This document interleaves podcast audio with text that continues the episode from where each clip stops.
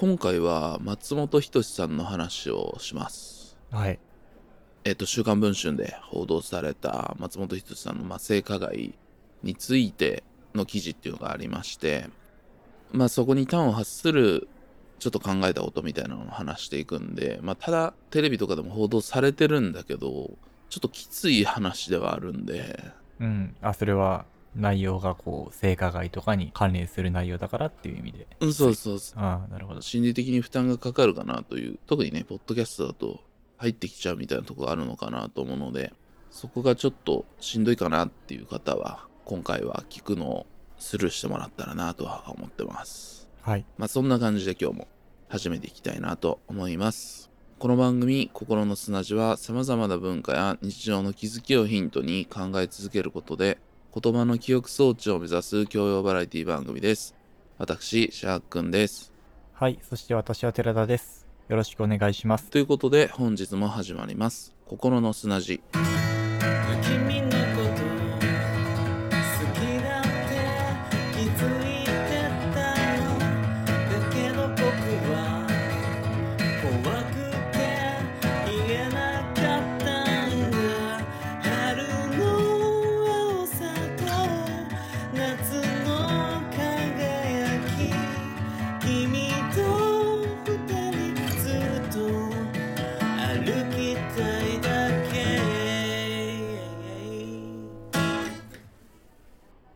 はいということで今日は松本人志さんの報道からまあそういう報道の内容がどうのこうのどう思うかっていう感じの話っていうよりはいわゆる時事ネタというかうん。何か大きな報道があったことについてまあなんかいわおなくどう思うかっていうことをそれぞれ人がキャッチアップするし考えたり発信したりするっていうことがあると思うんだけど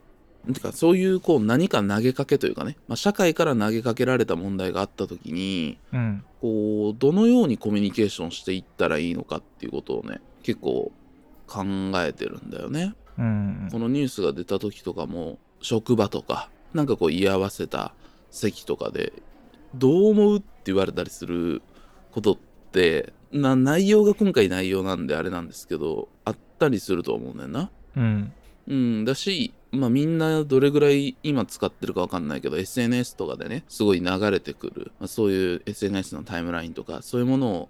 見ながら生活してるっていう人が結構多いのかなと思ってるのでなんかそういうところで嫌おなくこう飛び込んできて誰かがどどのように何かを言ってどういうふうに意見を表明してみたいなのがまあすごい飛び交うやんか。そうですね。うん。うん、なんかそういう時に、なんか僕は本当に、今回もなんだけど、こうすごいどうしようもない距離みたいな、人と人の、一緒にいる人とかでも、よく考えたら当たり前なんだけど、すごくどうしようもない距離みたいなのを感じてるんだよね、今。それは、まあ SNS に散見されるような意見とか、身の回りの人の意見っていうのは自分とあまりにも遠いっていう意味で距離があるってことですか？えーっと、まあ、自分と違うっていうのも、まあ、一視聴者とか一受け手としては感じるんだけど、まあ、本当に、まあ、言ったらリテラシーというか、うん。何を見てて何をどう切り取ってどのように発信したら大丈夫なんかって思ってるかとかさなんかそういうのも全部こう反応することでさうん。例えば見出しだけ読んですぐ読んでもないのにこんなこと書いちゃうんやっていう人とかうん。個体個体としての違いっていうのが普段意識してないけどもろに現れるよねっていうああ、そういうことね。距離っていうか、まあ、違い、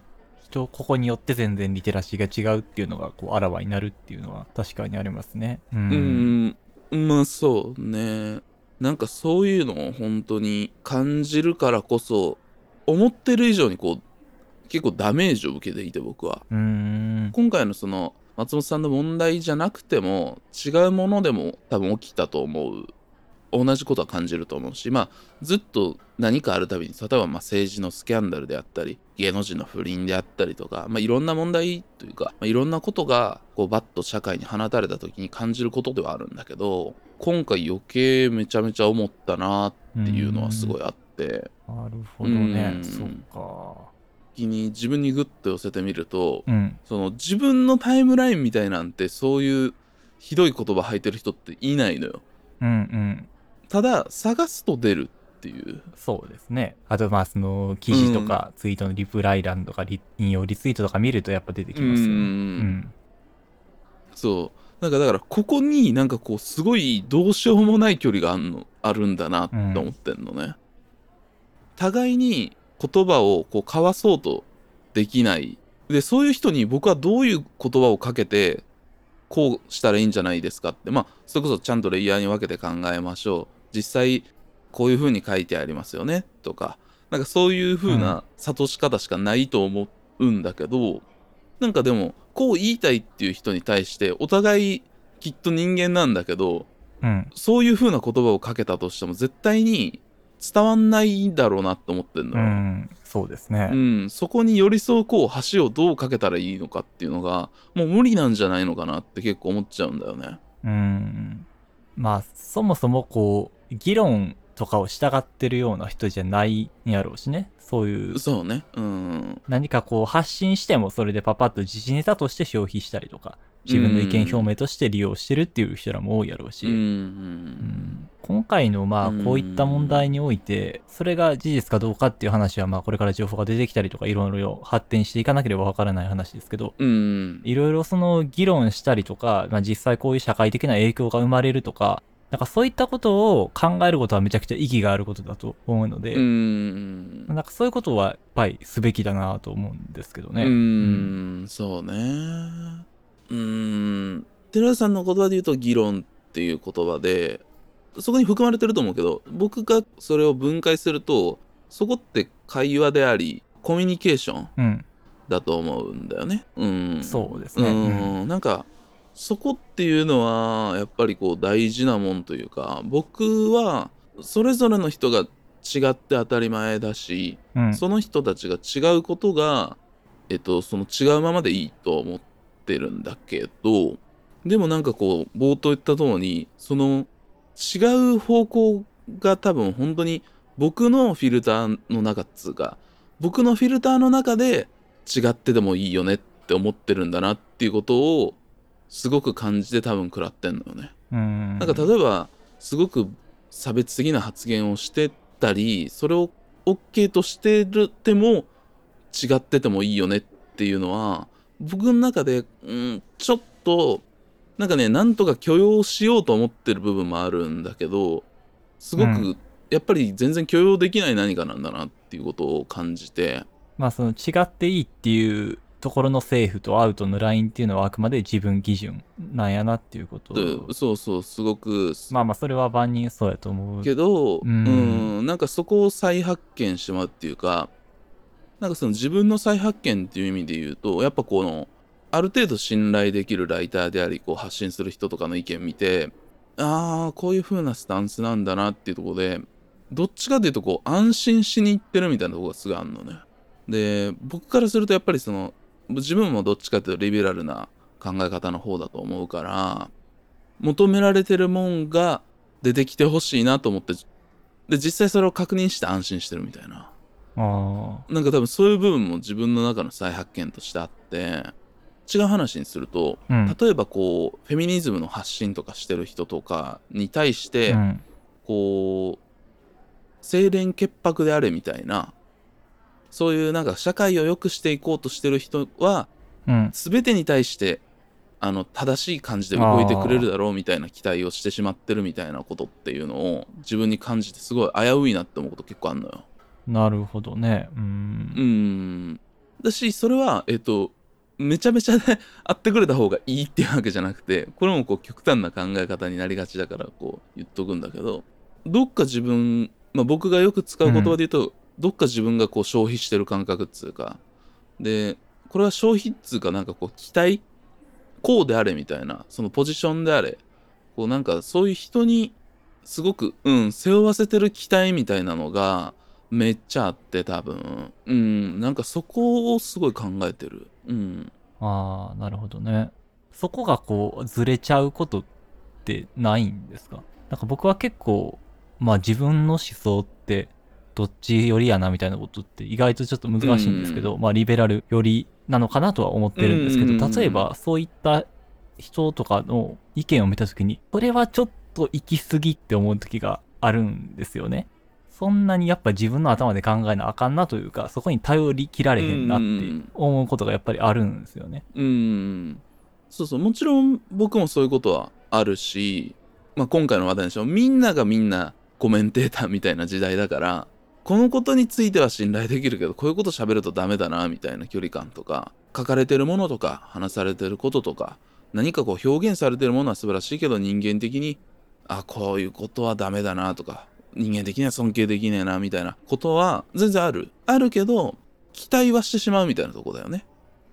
なんかこうよく思うのがその例えばあのフィメールのラッパーの人とかってどっかでみんなリベラルでフェミニストみたいなものをすごい背負わされがちだなと思ってたりするのよ。うん、そうね。ううん、それこそガールズエンパワーメントみたいなのの象徴ってされがちうん。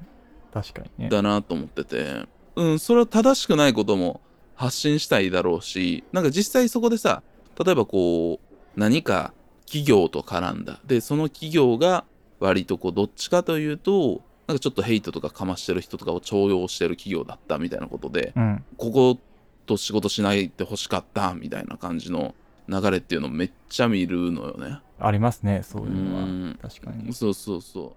う。だってでもその気持ちはどっちもめっちゃわかるっていう そのアーティスト側の気持ちはわかるしそう言いたくなる気持ちもめっちゃわかんのよう。ん。うん。でもただそれってそれこそ SNS 今だとの中でしかない言葉なのかなとかそこでしか言われてないことなのかなとかも思ったりとか。ああ、それはあるかもしれないですね。んなんかその期待しちゃうしそれこそこうまあポッドキャストやってても思うんだけどなんかすごく自分うん。に近しいものを感じたいっていう欲望がやっぱすごい強くなってると思うのよ。ああ。うんうん。なんかこう、それこそそういうこう違うことでそれを互いに認めてじゃあこの辺かなとかいうことを考えたりするレッスンみたいなのを僕らはしてきてないやんか。うん。うん。だからやっぱこうどうしてもこう白か黒かみたいな感じになるしあ言ったい言ってほしいようなことを言ってくれた押せるみたいなうん。感じにやっぱまあこれはすごくあのアウトプットとしてねギュッとして言っちゃってるけどでもそういう感覚って多分すごく多分あるとは思っててそうね。まあ今、かなり極端に言ってくださったんだと思うんですけど、無意識のうちにそう思っちゃってる部分は多分あるでしょうね、ファンに。うんう。ん心の砂地ところは変わり西武八木沢から巡ろう手広く低速無故障もさらってくとく走り続き合う闇だめのごとく台本なくちゃ大婚約者大丈夫用語集もあるから思考回路はまるでメロラカメトロールこの詩も巡ろう我が城としようが。なんかでもさその芸能人の人とかが出すコメントとか例えば社会の問題とか世間からやっぱもうもうもちろんずれてるよなっていうのは結構当たり前だと僕は思ってるんだけど、えーそれは本当にそうですね。そもそも生きてる世界というか、見てきてるもんとかも違うんやろうなと思うし、まあそもそもテレビで話してることが本音なんかどうかすら分からへんしね。うーんん。例えば政治家の人とかにやっぱそういうのってすごい求められると思っててそういうの大事にしてほしいなと思うけど実際この人らって家賃いくらでその毎日電車に乗ってなかったりするみたいなさ人が本当に今の生活とか何かを見つめられるのかって思ったらちょっとそれ無理だろうなって思っちゃってるとこが僕結構あるんだよね。うん、そうですね。うん。うん。で、それは同じく芸能人の人とかも、いわゆる多くの、今、日本だったら日本に住んでる人たちの生活のここみたいなところをうん。知ってない人の方が多いと思うから、そういう世界だからさ、離れたところでどんだけこう自分が光って出せるかみたいなもんだと思うから、うん。なんかすごいずれてるんだけど、そこにこう自己同一視していっちゃうと、やっぱ生活とその考え方みたいなところはすごいずれていくし、すごいふわふわしたところで頭の中とか考え方が作られていっちゃうみたいな感覚がすごいあるなと思ってて、だからそういうなんかワイドショー的なもん、今もすごいあんまりいいもんがないから、なんかその辺の感覚っていうのは、うーん、なんかね、リテラシーがこう育たない要因でもあるのかなとか思ったりもしてて。うん、そうですね。まあ実際その芸能人とか、まあ政治家目指す人はどうかわからんけうど、ん。芸能人目指す人とかは特に嫌な言い方すると、その一般人から抜け出すために目指してるような人らもやっぱ多いやろうから、そこはまあやっぱ一番乖離していって当たり前なそうそうそうそう。やっぱりなっていくなぁとは思うし、あと、まあ、結構今回の松本人志の件に関して、うん。こう、やっぱり誰かが勉強しましょうっていう、勉強させるべきやったっていう、なんかやっぱりその吉本興業とかが、やっぱその性加害やったりとかさ、うん。まあいろいろ不祥事とかも過去にありましたけど、なんかそういうところについての教育がやっぱ必要やったんじゃないってういう。ん。なんかやっぱ芸能人とかテレビ業界とかってまあ多分すごい華やかなもんなんでしょうけど、んやっぱそういう国民というか一般的なものから乖離してはいけばいくほど、うん、そこをちゃんとこうつなげるための教育がうん必要やったんやろうなっていう。まあね、まあ普通にバラエティとかでもまあ今はこのコンプラでこういうこと言っちゃダメなんだよねみたいな普通に MC の人とか言うもんね。その認識やばっとか思ってやっぱドン引くこと全決まりだから従ってるっていう話であってモラルではない。そうそうそう。でそういう例えば8時にご飯食べながら見てる人がそういうこと言ってたんだったらああもうテレビイコール世間だと思ってる人らはさああまあまあそうやんなって思っちゃうね。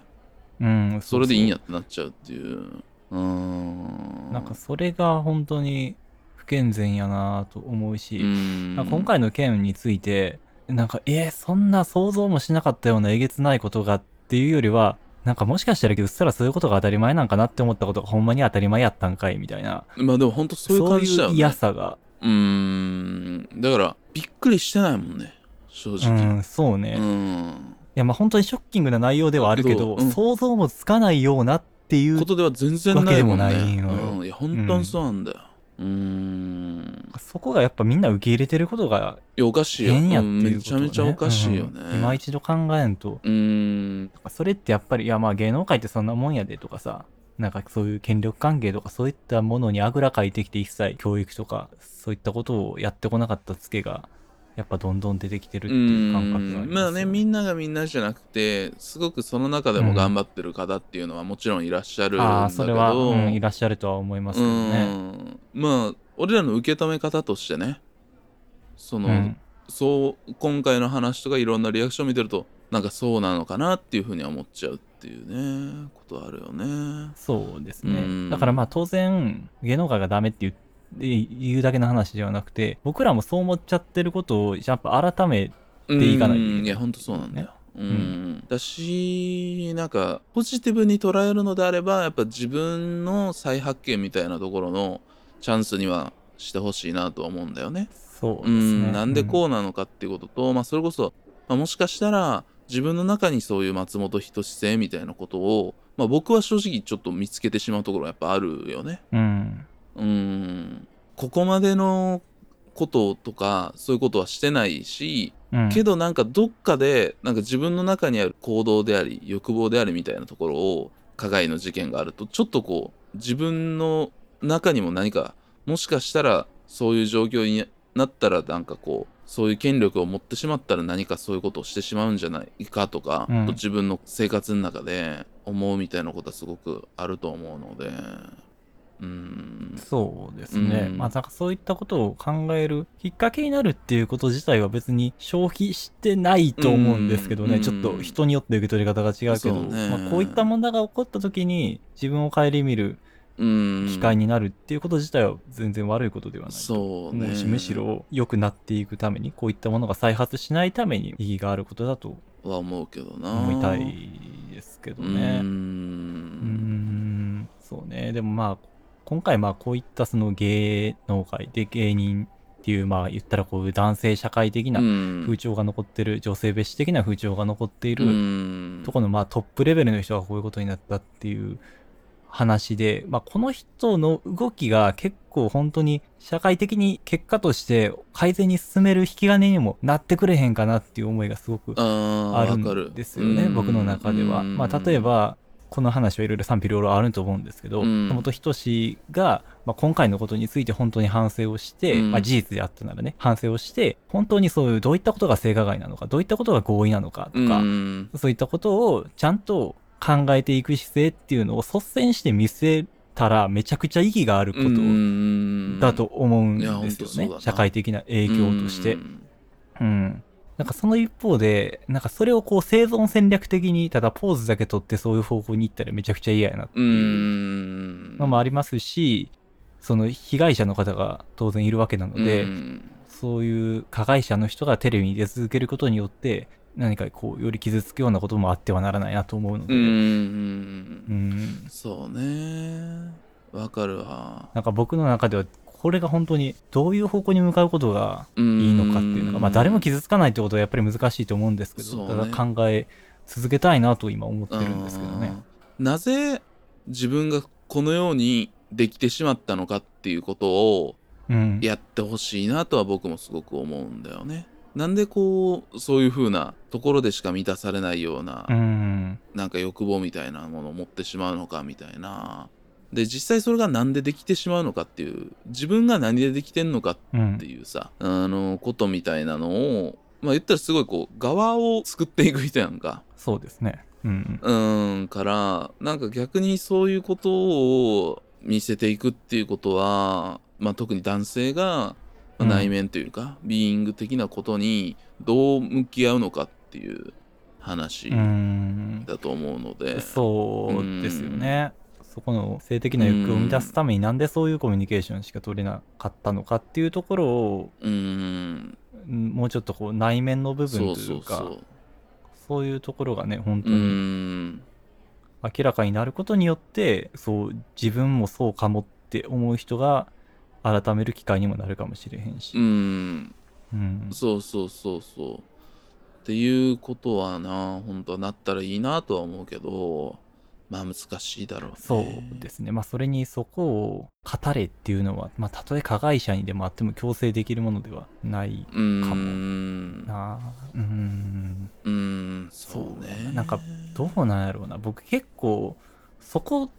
て本当に語りたくない人って語りたくないじゃないですか。僕ってあんまりそこのハードルがないタイプの人なんで、あー自分の言ったら弱い部分とか内面の部分を言葉にするってことがやりたくない人はできないっていう話だね。そうですね。だからそういう人たち、そういう人たちって言い方も悪いですけど、そこをやっぱ僕が土足で踏み込むようなことをやっぱしてしまいがちなので、そこはちょっと僕改めないといけないなと思っうていて。だから、うん。わかるわかる。あのーまあそれこそ自分が言ったから、お前も話せよみたいなコミュニケーションって、すごい逆にめっちゃマッチョっつうかあ、そうですね。うん。うーんいうことってあるよなだからまあ、裸になろうぜ的なさ、うんいやほんとそうなんだよね。うーんだからまあ僕は別にその、こっち話したんやから話せよっていう気持ちはないですけど、ただなんか普通にうん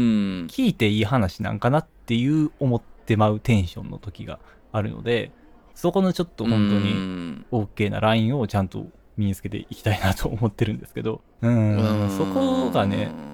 そうだね。まあ今回の事件においてもやっぱその自分のことと照らし合わせて考えると、やっぱうりん。みんなそこの部分話したくない人が多いやろうなと思うから、例えば松本人志がやってるようなことと同じような欲求を持ってたとして、それを自分もそうかもって多分話さないじゃないですか、みんな。うーん。そうね。まあコミュニケーションとしてはそこはそんな言わんでよくないっ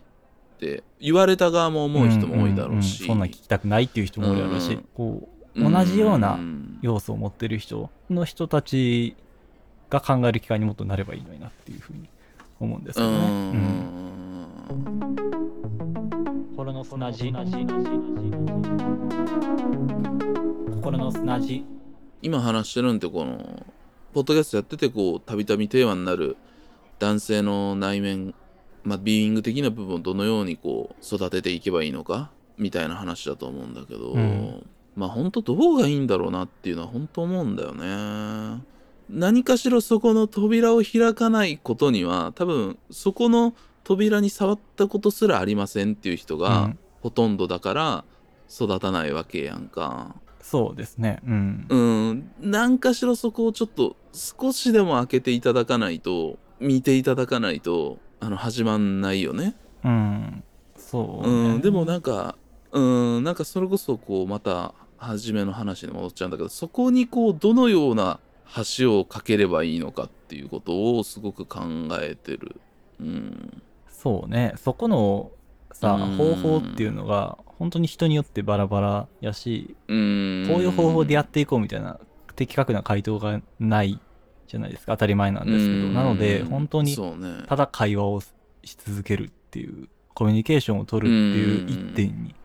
そうね。尽きるっていう感じですかね。今さっきちょっと話してくれたように、うん。まあ自分としてはいい感じに開示してるうん。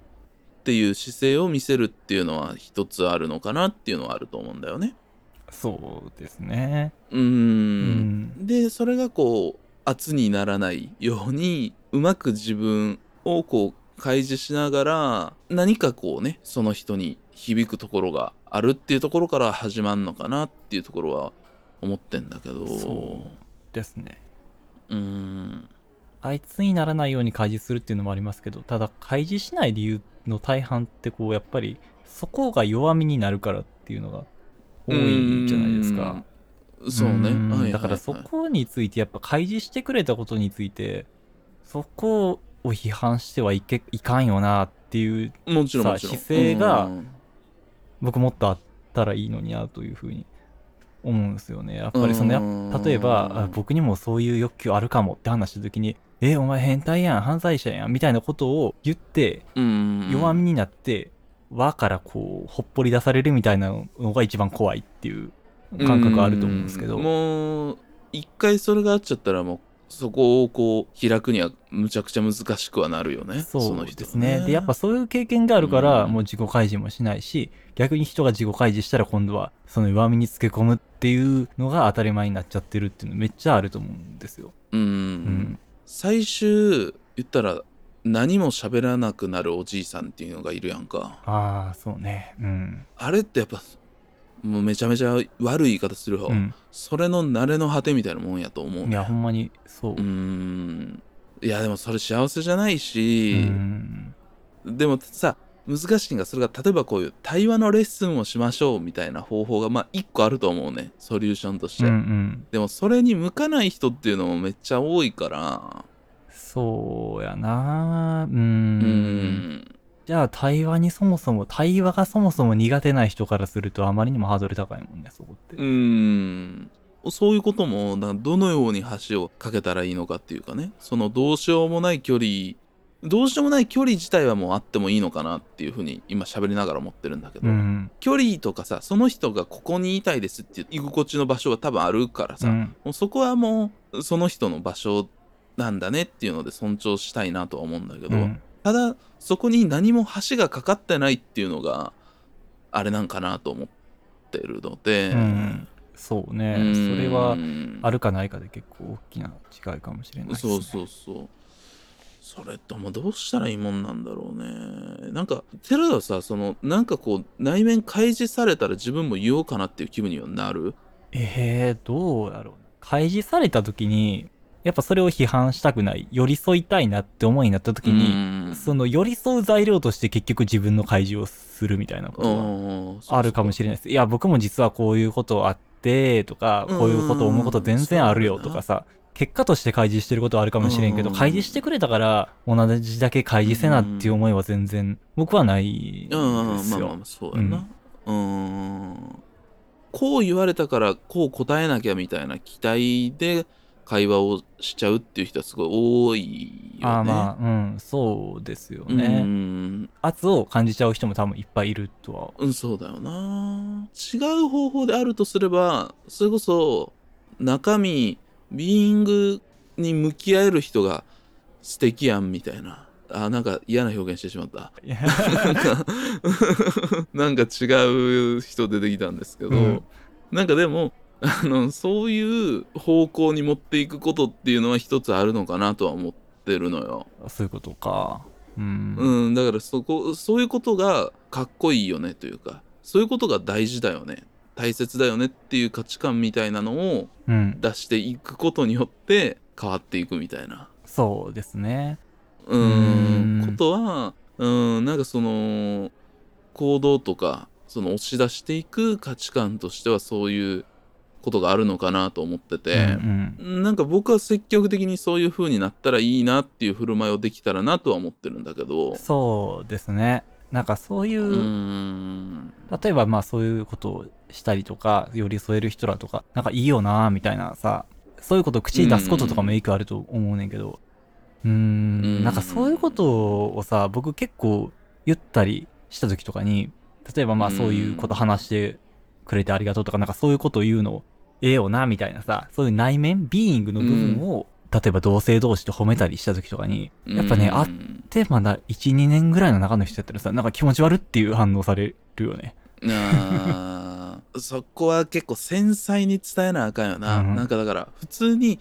その服かっこいいよねみたいな感じでやると、なんかこうバカにされてんのかなみたいなのも多分あるだろうし。そうね。うん。いや、まあ、そこのそんなのことにはい言やってないわかるんだけどなわかる。わかるんやけ、ど、極端な話をするとそうで伝え方が多分めっちゃ大事なんだろうなとは思うんよね。なんかこう、まあ、それこそ理想としてはそんなにリアクションしてないけど響いてるぜみたいなことをいい感じに伝えれたらいいなみたいな。だから行動としてはみ無言でグッといいねっていう感じのワンスタンプぐらいのいいねみたいなとこから始めるみたいなのがいいかなと僕的には思ってて、うん、言いたいけど我慢するようにしてて最近はあ あ。まあ、大事かもね、それも。これはもう一刻も早く言っときたいと思うやつはもうすぐパンパンって僕言どっちかというともうスピードで言っちゃうタイプなんだけど、ちょっとこう無言のグみたいな感じでこうやるとこからかなみたいな感じでは思ってるな うんまあね、わかりますけど、やっぱ、いや、むずいよな。でもそれは。ちょっと僕は全然できないですね。それは。まあでもなんかね、こういうことを、なんかしていかなあかんなと思いながら、なんか結局、いやもうすごくね、嫌な考え方ですけど、労力めっちゃかかるんかい。いやいやまあまあそれはそう当たり前なんですよ。当たり前なんですけど、うんその労力を捻出し続けるだけのメンタルと体力を、こう、日々生活を働き、いろんなことをしてる中にプラスして作らないといけないっていうのが、やっぱりしんどってなるっていう時あるのよ。やっぱり。どうしてもねねだから、なんか、ああ、もうじゃあ、そこのエネルギー切りますってなっちゃう人の気持ち僕痛いほど正直わかる。ああまあわかる一回切りたくないですよ。切りたくないし、やり続けたいけど、うんわかるわかるそのもう生きていくためのやっぱり仕事とか家事とか、まあ実際子育てとかね、うん。やってらっしゃる方とか、そういううん。実際にこう、まあだから doing の方の話、優先しなければいけないうん。doing の話が出た時に、まあき切られるよな、そこは。って思っちゃうね、やっぱ。うん確かにな。なんか僕とかはすごいこう理想主義だから、なんかそこまで多分こうまあ無言の具やけど超素敵やんみたいな感じで思えるから多分こういうことをまあそれこそ考えること苦じゃないし、うん。人と話すことも何の負荷もかかんないタイプだから僕が、うん。あんまりそこがしんどいなとかさその途方もない距離だなみたいなことに対してしんどさみたいなあんま感じへんのやけど僕は、なんかでも多分そのひいう人の方が圧倒的少数なんだなという感覚はすごくわかりますようん。そうね。んてか時間はやっぱ有限なんで、うん、やることがあまりにも多すぎると優先順位つけざるを得ないんですよね。そうね。うん。まあまあまあ僕の立場だから言えるってどうなんだいや、それね、僕最近めっちゃ思うようになってきて、まあ言ったら、うん。その、今働いて家事やってるだけじゃないですか、うん。僕はね。言ったら暇じゃないですか、ある程度は。うん。めちゃめちゃ忙しいなっていう時はあるけど、うん。そのもっと忙しい人いっぱいおるから、なんかそういう人らと比べたら、全然今余裕あるはずやんなって思うねよな。だからこの余裕がある状態の僕がもっとこうやっていかなあかんでっていうのは、ちょっとおこがましいんかも。僕はまあ僕は僕の中で一一感情としてはわかるわかる。うん、僕はまあ僕の中では努力するけど、まあさっき言ったようなこういうコミュニケーション取っていけたらっていうエネルギーをみんな使っていきませんかっていうのは、いやお前暇やからやんっていう。うーん。あるんちゃうかなって。まあまあねいやわわかるし、その認識はすごい冷静で捉えてるとは思うんだけど、まあでもね、まあ、僕はそれでもやるしかないやんっていうタイプだから、うん。うーんそんなん言うたら全部そうやんけみたいな感じに みんなそうでしょっていうやっぱいう気持ちで、うん。もうすごく冷静だし寺田が言ってくれたことは今もすごい大事な一手なんだけど、うんなんかこう分かってるけどもうそれはもうちゃいますやんっていうようにしてる。うん。そうね。うん。僕もそううん思うし、なんまあそういうことに力を使っていきたいとは思うけど。うん。まあそんなとこですかね。そうですね。まあちょっといろんな話をしましたけども。というわけで、心の砂地は引き続きお便りをお待ちしております。すべての宛先は各配信サービスの概要欄に載っている Google フォームからお願いします。Apple Podcast、Spotify での評価、番組のフォローもぜひともよろしくお願いします。各種 SNS での投稿は、ハッシュタグ KOKOSN ここ砂です。投稿していただく際には、エピソードのリンクも貼っていただけると嬉しいです。ということで、今回も聞いていただきましてありがとうございました。ありがとうございました。それでは皆様、ごきげんよう。